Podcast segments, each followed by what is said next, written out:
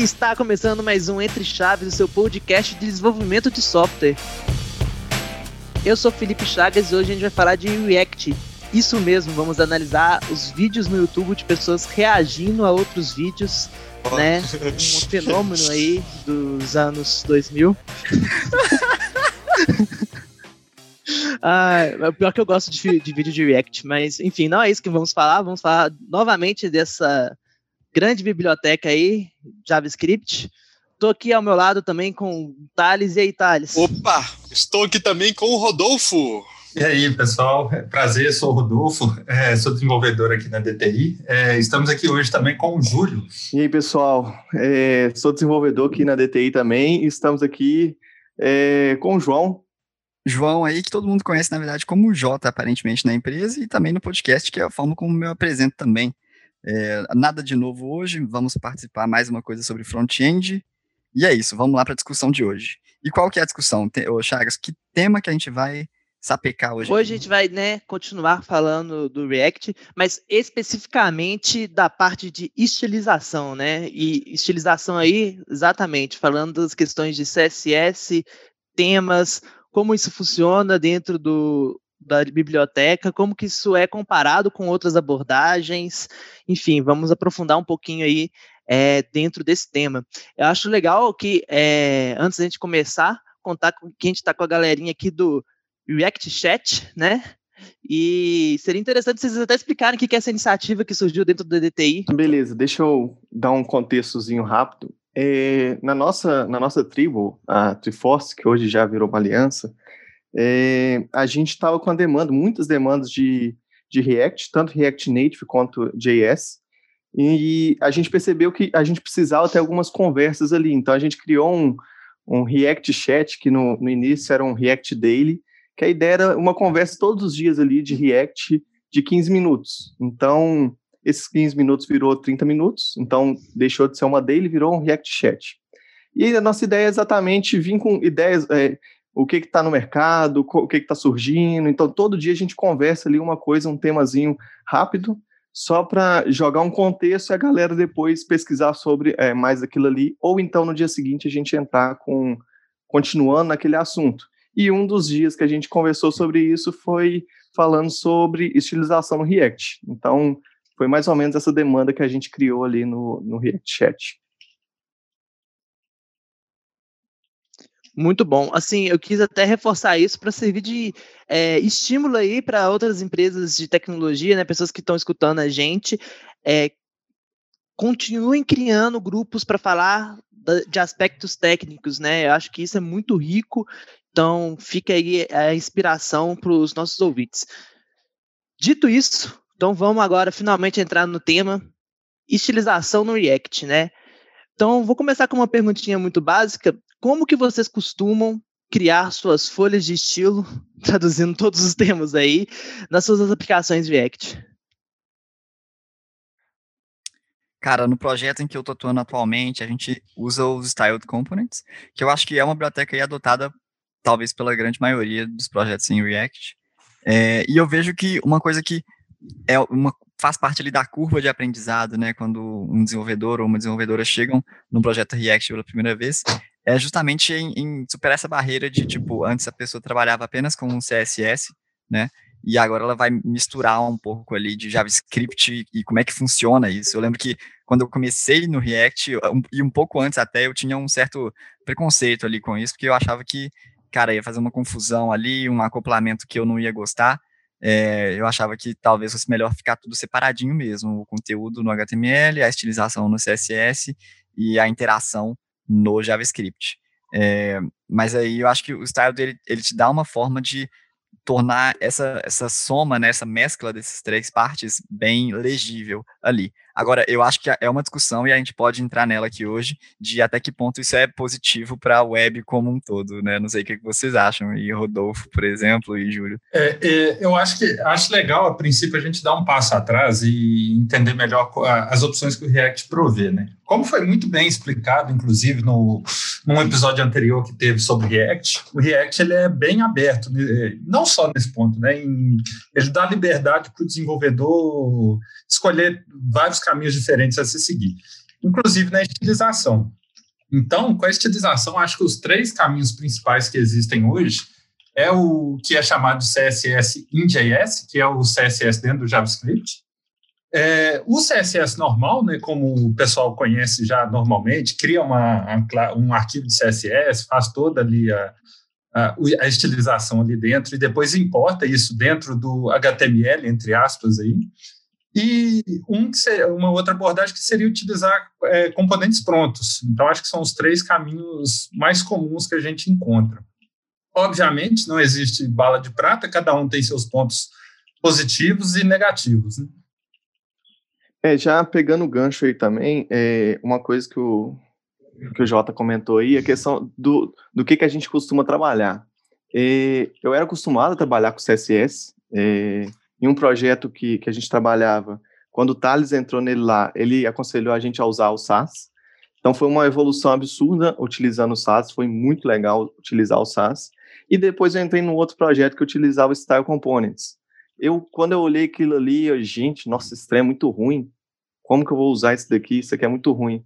Isso é ruim, isso é ruim. Caramba, do nada esse trem ficou bom demais. Eu consigo modificar uma, uma função ali no JS. E eu descobri que é um outro mundo e eu achei muito mais útil. Então, achei uma coisa assim que me facilitou muito. Eu vim do, CSS, usei o SAS, achei sensacional o SAS. Só que aí depois comecei a usar o Style Components e isso facilitou muito a vida. E nisso a gente já foi indicando para outros squads e, e, também foi a mesma coisa. A gente começou, ó, realmente, o squad começou, ó, isso aqui é um pouquinho complexo, é um pouquinho complexo, depois deu um feedback, isso aqui ficou sensacional lá na frente. Então, é uma coisa que mudou alguns projetos nossos e foi para muito melhor. Mudou muito, deixou muito melhor aquele, aquele estilo de projeto. Mas, e o que, que você acha que tornou tão incrível, assim, que mudou muito o dia a dia de vocês? Quais características? o que, que acontecia? É, lá no. Quando você está desenvolvendo ali usando CSS, você quer, por exemplo, ah, eu quero expandir é, um, um box ali. Aí você tem que estar tá com é, um class name de um jeito, aí você coloca a lógica ali. Se, não, se a pessoa clicar, o class name vira de outro. Então você poderia fazer assim. No caso, quando você usa o CSS separado ali, usando o class name. Então, isso aí dificultava um pouquinho, porque você tinha que ficar fazendo algumas lógicas ali, que às vezes é, não era tão bom. E quando você joga a lógica ali para o Style Components, você fala o seguinte: você passa uma flag lá, é, se está expandido ou não. Se tiver expandido, o tamanho dele vai ser 100 pixels. Se não tiver, o tamanho dele é 10. E isso agilizou muito. Entendi. Eu acho que eu concordo com você total nessa questão da abstração, né, que ele provê para nós. Ele remove um boilerplate muito grande de ter que usar ali a interface do DOM do, do JavaScript, que funciona e tal, só que a, ela é um pouco verbosa. Ela é bem verbosa, né? É, assim. Ela é bem é, acho que isso é um dos principais é, lados negativos, que em geral fica muito mais verboso e você acaba tendo um pouco menos de reaproveitamento, né? porque como a filosofia do Style Components ali é você criar o estilo do componente, né? Já diria o nome, então bem encapsuladozinho ali no seu componente, é, acaba tendo até um pouco de redundância de código. É lógico, você pode criar tema global para poder simplificar isso, mas você acaba fugindo, inclusive, da, do, do que é, da, é proposto, né?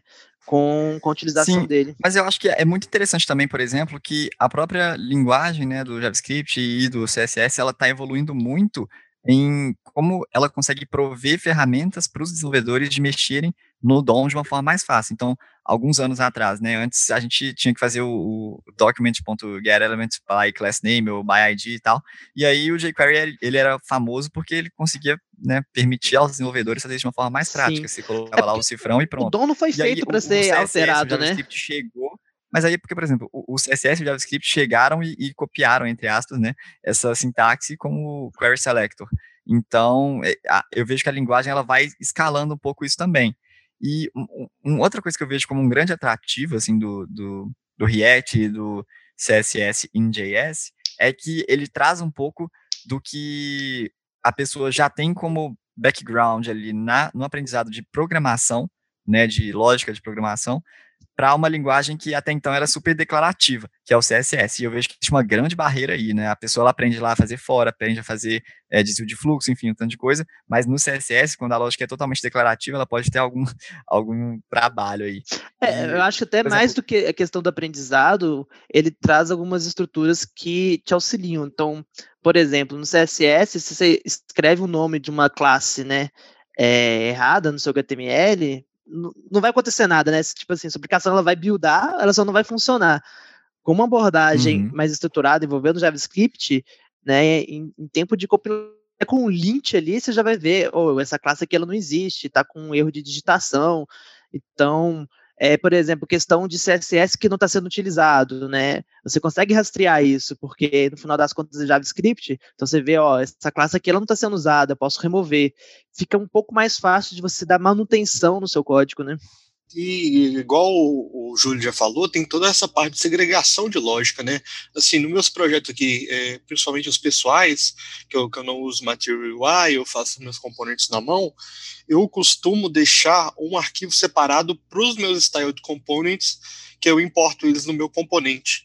Aí toda essa lógica de, de que tem a ver com a view, de, de, de, mudar de cor algum botão, trocar fonte condicionalmente, eu trabalho com isso dentro do meu styled e deixo o meu componente muito mais limpo, porque é, isso eu tiro a responsabilidade do meu componente trabalhar com, com essa com essa lógica de, de, de alterar fonte, cor, é, o estilo de forma geral, sabe?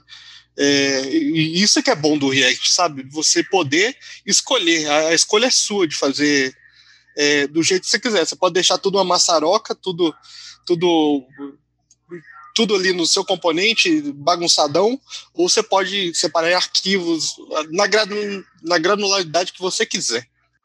Eu, só pegando o gancho aí, Thales, uma coisa que, que eu vejo também é que essa, esse poder todo também traz alguns, alguns prejuízos.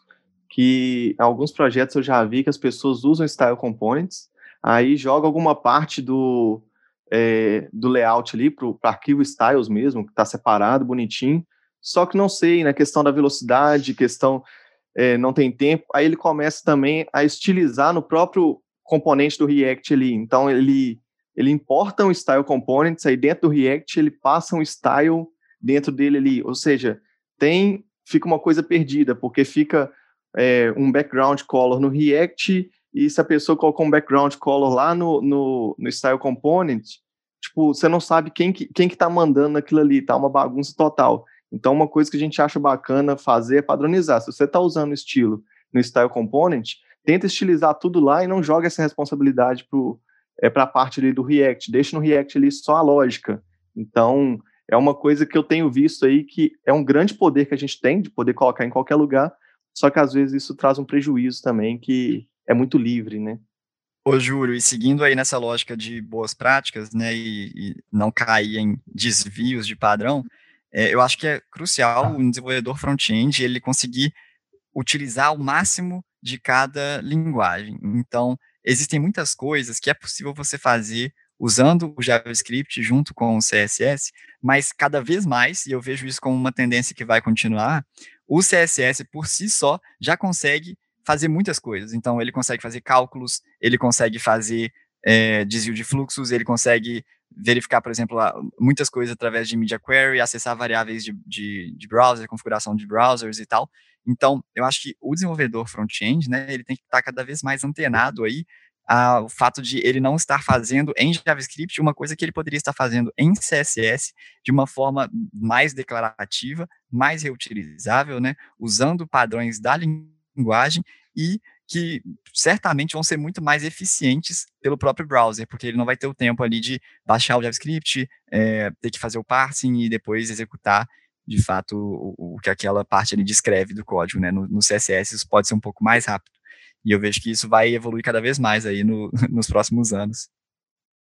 Eu concordo muito com o Jota. É, inclusive, tem, eu estou usando um projeto pessoal meu aqui, eu tenho um Media Query que verifica qual que é o tema que, da, do sistema do usuário, você está usando tema exclusivo e tema claro, e a partir disso eu seto variáveis no, no, no meu CSS é, que alteram a, a, cor do meu site a partir do tema que o usuário está usando. Então, tipo assim, e isso, a, sei lá, há dois, três anos atrás era inconcebível você fazer isso dentro do, do CSS, e, e o CSS vem a cada dia mais e mais resolvendo, resolvendo esse problema, sabe? Se tornando uma ferramenta cada vez mais poderosa. E a própria questão de ter variáveis, né, Thales, que é algo que agora já é nativo do CSS, que antes você só conseguia achar em pré-processadores é, do, do CSS, agora você já tem na linguagem nativa. Então, igual você falou, você utilizar variáveis no CSS em vez de ter que ficar colocando um milhão de cores espalhadas ao longo dos seus componentes e tal, já é uma coisa que que pode ser feita naturalmente. É, mas eu estou percebendo uma convergência é, em relação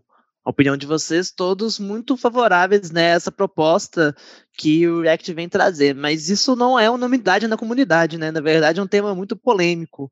Existem argumentos um pouco contrários em relação a juntar, é, juntar entre aspas, o CSS com JavaScript, tudo num arquivo só e etc e tal. O que, que vocês acham da, dessa galera que normalmente vem com uma crítica bem forte, dizendo até que a gente está voltando para o passado, né? Que a gente passou anos para conseguir ter um, um, clean code no front-end e que o, o, React, tá, a comunidade React está jogando tudo isso fora. O que, que vocês acham disso? É, eu acho o seguinte, é, a escolha é sua, sabe? É, o, o, problema de, de, de projetos que usam React é que você precisa de um cara com, com mais senioridade ali para estar tá atuando. É igual vocês falaram no, no episódio de React mesmo.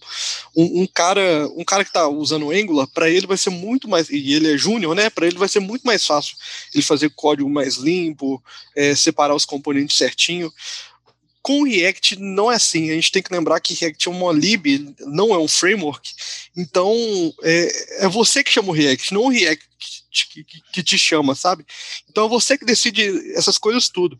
É, igual eu, eu, eu também não gosto de, de deixar tudo ali no, no, no mesmo arquivo. Então, tipo assim, eu tenho meu arquivo ali separado para Style Components. Se eu tiver algum tipo de, de, de função que, que, chama alguma animação através de, de JS, eu tenho esse arquivo separado. Eu gosto das coisas muito bem segregadas. E, e a minha dica para essas pessoas assim, que, que, que, não gostam muito é assim: conversa com o seu time e define um padrão, sabe? É, que todo mundo vai estar tá ali ganhando, que, que, você vai ter uma granularidade certa para que o time vai entender. É, partindo por outro lado, eu acho também que é, faça um certo sentido, sim, uma resistência em juntar tudo num lugar só. Né? Eu, assim, eu tenho uma preocupação, por exemplo, com a escalabilidade e a manutenibilidade disso, desses projetos, ao longo de muitos anos, projetos grandes mesmo, de que se um dia o React, é, sei lá, for alterado, né, ou deixar de ter um uso tão, tão grande na, na comunidade, esses projetos vão ficar com um legado muito forte por não ter segregação tão grande.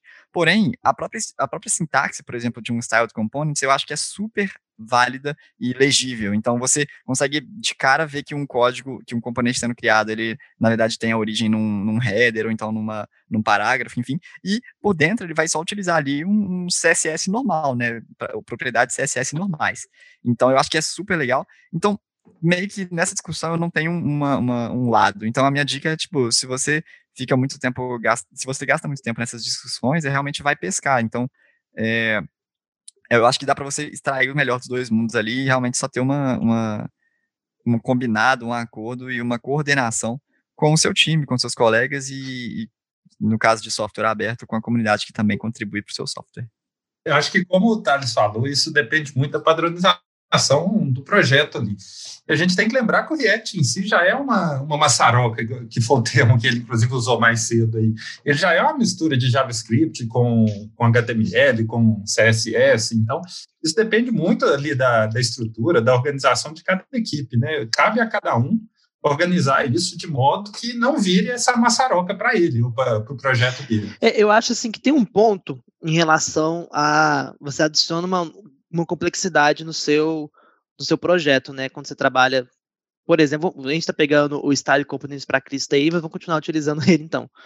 E aí você tem que entender se realmente assim, o meu projeto ele vai crescer, ele vai, vai ser necessário essa estrutura que vai deixar mais verboso, vai ser mais um ponto de falha, de fato, ele acha que ele, ele vai ter tudo isso, assim, ou, sei lá, tem um CSS aqui separado, mesmo super tradicional, vai me atender, porque você pode trabalhar com React assim, dessa forma, né, apesar de não ser a maneira nativa dele de trabalhar com isso. Então, eu acredito que é, sempre entender a, a, a, aplicação que você está trabalhando, o time que você está, né? O Thales comentou muito aí em questão de senioridade, assim, acho que isso é, tem que ser levado em consideração, a facilidade que as pessoas têm, a familiaridade que elas têm com a tecnologia, é, porque às vezes você adiciona coisas que são complexas, mas que é porque vão garantir uma manutenção melhor, vão garantir uma estabilidade melhor do sistema. Então, é sempre necessário fazer essa análise antes, assim. Hoje em dia, quando a gente fala de arquitetura de front-end, elas são tão complexas ou até mais complexas que as arquiteturas tradicionais de back-end. Eu acho que isso não pode ser negligenciado. Mas, Thiago, é, vocês entendem que utilizar o style de components fica mais complexo do que utilizar no CSS puro, por exemplo? Tenha mais dificuldade, uma curva de aprendizado maior?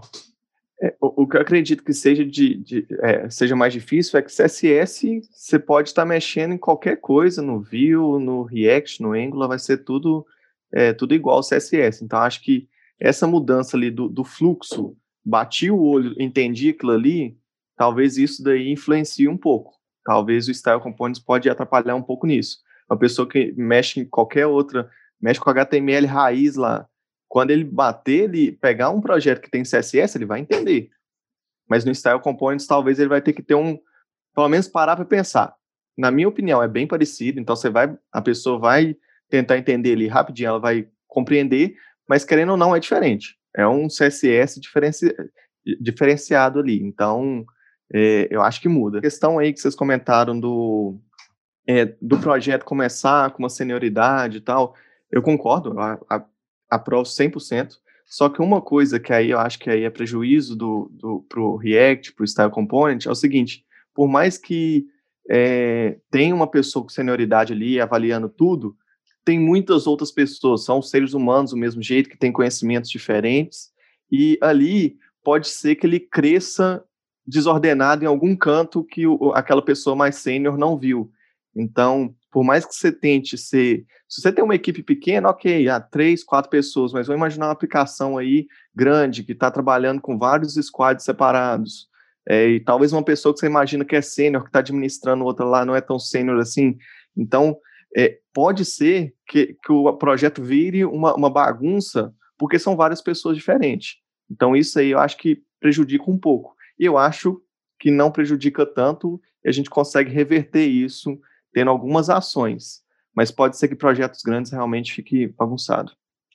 É, e assim, complementando com o que o Júlio disse e respondendo também ao Rodolfo, eu acho que um perigo do CSS em JS é fazer com que o desenvolvedor ele utilize isso como muleta para não aprender coisas do CSS, né? Ele vai ficar muito ali talvez na questão de usar if, na questão de usar props para poder fazer renderizações condicionais, tentar meio que colocar toda a preocupação em termos de responsividade em lógica de JavaScript, o que não é certo, né? Algumas coisas você pode pontuar ali, mas questões puramente estéticas e de estilização, eh, geralmente o, o CSS vai conseguir cobrir isso por si só. Então, é, é, a grande preocupação que eu tenho com o CSS em JS é essa daí, de, de a pessoa renegar ali a, as questões de CSS. Mas eu acho que a conclusão mesmo dessa nossa conversa é que não tem vencedor, né? Todo mundo é vencedor, todo mundo sai feliz e depende muito do projeto, cada caso é um caso. É, feliz não, né? o programador não é muito feliz, não. Não, mas... verdade. É, e bastante desgosto, às vezes, brigando ali com o Angular e React. Nós conseguimos cercear essa discussão só para o React hoje, então todo mundo tá na paz aqui um com o outro. Mas eu acho que eu tenho essa visão mesmo. Eu queria pegar esses nossos minutos finais aqui só para é, jogar uma discussão em cima de, de, de, de quando. De, de, de, ferramentas tipo Material UI, sabe? É, são ferramentas que já tem o seu componente pronto ali e você tem que, quem sabe, alterar o estilo. É, assim, eu, eu gosto muito dessas ferramentas, eu acho que adicionam uma velocidade gigante ali no, no, no, no seu desenvolvimento. É, porém, eu, eu, eu acho que, que a documentação do Material UI ela não é clara o suficiente, pelo menos para mim, pelo menos para os desenvolvedores que eu, que eu, já trabalhei com, de como é que você tem que usar o estilo dela ali, sabe? Eu acho que muita gente, é, assim, dá uma falhada nisso, de, de, de, não, não entende direito de, como usar ali o, o MIUI Provider e, e acaba virando um, uma bagunça, né? O cara tenta alterar as coisas ali usando CSS, sendo que, que, que tipo assim, se, o, se o componente alterar o estado dele ali, a classe de CSS já muda. É, vocês têm alguma opinião sobre isso? Eu acho legal, é, bem legal o Material UI, é, Material UI, Semantic UI e outras, outras libs que a gente tem com o mesmo intuito né, para React, é, principalmente igual no ponto que a gente abordou mais cedo em relação à senioridade da equipe. Com a equipe de júniores, pessoal que está começando agora, isso ajuda bastante para tirar o projeto do papel, né? A gente consegue já, já dar um start, criar algumas interfaces até relativamente complexas, com uma velocidade incrível, mesmo a pessoa sabendo muito pouco, às vezes até quase nada de CSS. O problema é quando algumas coisas precisam ser alteradas, e igual o Thales mesmo falou, a documentação às vezes não é muito boa, e aí começa a travar, e aí os problemas começam a aparecer. É, eu, eu, eu tenho uma opinião em relação a isso, que eu acredito que isso é muito bom para empresas pequenas, que... startups, pessoas que estão fazendo projeto freela. Mas quando um, um projeto ele vai ganhando um, um nível é, grande, corporativo, é interessante pensar em construir sua própria biblioteca de componentes, mas, e mais do que isso, né, começar a pensar em design system, porque senão você fica muito amarrado a, a biblioteca padrão do mercado, vamos pegar o Material, que tem seus problemas, que não encaixa para qualquer, qualquer solução, principalmente no ponto de vista de UI, UX. Então, eu acho que pode ser uma armadilha de ser um, um, meio que um lugar comum de usar esses boilerplates, sabe? Eles aceleram o desenvolvimento, isso sem sombra de dúvida, mas às vezes é meio que preguiça também de não querer pensar e construir sua própria solução. É, e, e também quando você usa, o, o exemplo que o Chagas deu aí, do, você está com um projeto grande, normalmente esses projetos grandes são de empresas que têm alguma identidade visual ali. Então, você tem aquela identidade visual e vai seguir uma identidade visual que, que é de uma empresa do, da Material Então, não faz sentido.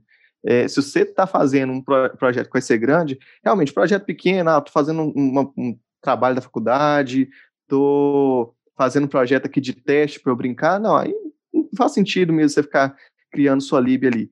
Mas a empresa ela tem uma identidade visual. Aí você vai usar uma identidade visual de outra empresa dentro da sua. Então, eu acho que é, é bem isso. Você tem ali, você vai ter design, você vai ter uma parte de UX ajudando você a pensar. Aí tudo, tudo vai ser bloqueios. O UX, o, o design vai pedir. Ah, eu quero que coloque um load dentro do botão aí. Ah, não, o Material não tem essa função. Então são coisas tipo assim, se você criar sua biblioteca, o que for pedido é possível. Lógico que tudo existe limitações, né? Mas é muito mais simples você fazendo na mão ali sua biblioteca e deixando aquilo ali bem feito, bem documentado, vai ser muito mais fácil Verdade. você modificar é, e reutilizar aquilo ali é, do que usar outras bibliotecas. A maior vantagem do, do Material UI, assim, na minha opinião, é você não ter construir date picker, que é o, que é o maior parto da, da, da história de você construir com, com, com JS, CSS. Oh, e, date e, picker é, é, é só, só quem inventou o www que sabe desenvolver date picker. É, isso é, aí realmente é um problema. É o desafio máximo do front-end. Ô, gente, acho que a gente chegou aqui no nosso tempo, né? Vamos depois combinar outros bate-papos aí em relação ao React e, e desenvolvimento front. Mas eu queria agradecer aqui a presença de todos vocês, agradecer a presença dos nossos ouvintes, deixar o tradicional beijo no coração de vocês e até terça que vem. Tchau, galera. Tchau, tchau. Adeus. Valeu, pessoal.